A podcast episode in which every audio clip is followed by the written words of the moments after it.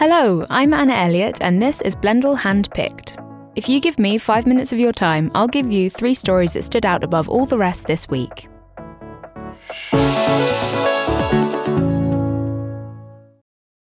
One story that really stood out this week was Vivian Yee's devastating on the ground report from Beirut, published in the New York Times. Yee was living there at the time of the explosions, and her first hand account of the aftermath is an absolute must read. Yee describes how the blast demolished her apartment, with shattered glass everywhere, and how she emerged with blood running down her face, dazed and disorientated, to see her neighbourhood, before so graceful with its old Beirut architecture, looking like a war zone.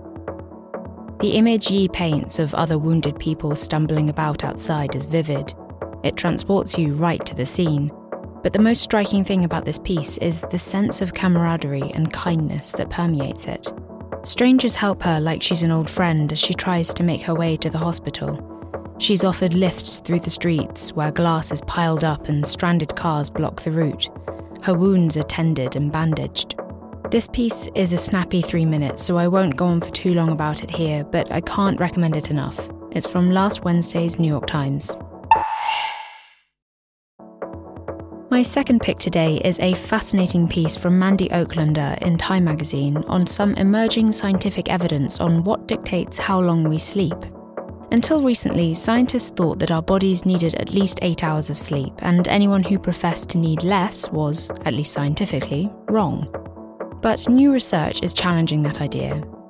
In fact, one scientist quoted in this piece says, That's as crazy as saying everybody has to be 5 foot 10 inches tall. It's just not true. As Oaklander puts it, our internal body clocks vary so greatly that they could form the next frontiers of personalised medicine. There is a hope that once our different body clocks have been decoded, treatments can be tailored to specific people that can help us get the most out of our sleeping and waking lives. The relatively new field of sleep genetics has demonstrated that certain genes are linked to naturally needing less sleep. Whereas before, doctors had assumed people who sleep less than others had insomnia, there's emerging evidence that these short sleepers actually have an edge over everyone else.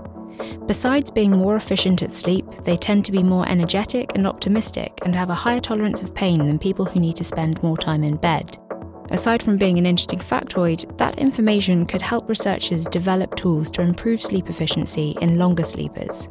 There's lots of great up to date information in here on how circadian rhythms control the organs within our bodies and how much the rhythms can vary from person to person. That even has important implications for when we take medications.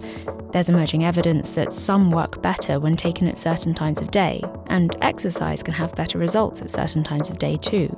To find out more about this fascinating subject that could soon play a much larger part in our health, read the full six minute piece from the latest issue of Time magazine. Last up, I've got a fierce, eye opening report from Katrin Bennhold in the New York Times on how neo Nazi groups have infiltrated Germany's state institutions to a much larger extent than previously feared.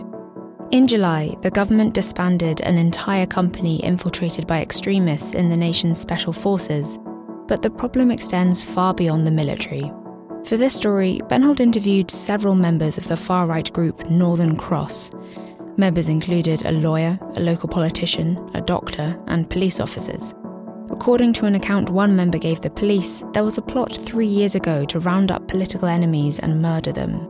The group had already purchased 30 body bags, and more were on an order list. Their case will soon be brought to trial, but the group is one of many cells throughout the country now believed to be preparing for Day X, a mythical moment where society collapses and far right extremists will be required to save themselves and the nation.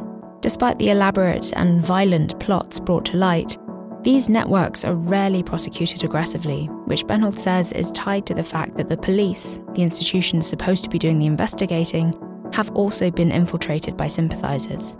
Bennhold spoke extensively to Northern Cross members about their thorough preparations for Day X and the dangerous ideology they hold. And while it's eye opening to hear these individuals be so open about their views, the real revelation here is just how many people there are in these networks and how far they permeate into society. This is only a taste of the full 12 minute investigation from last Sunday's New York Times.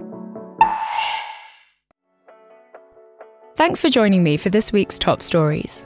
Check out the show notes for the links to the articles, and if you want to read more, you can go to blendle.com and subscribe to the Daily Digest newsletter, which we send out at 8am Eastern.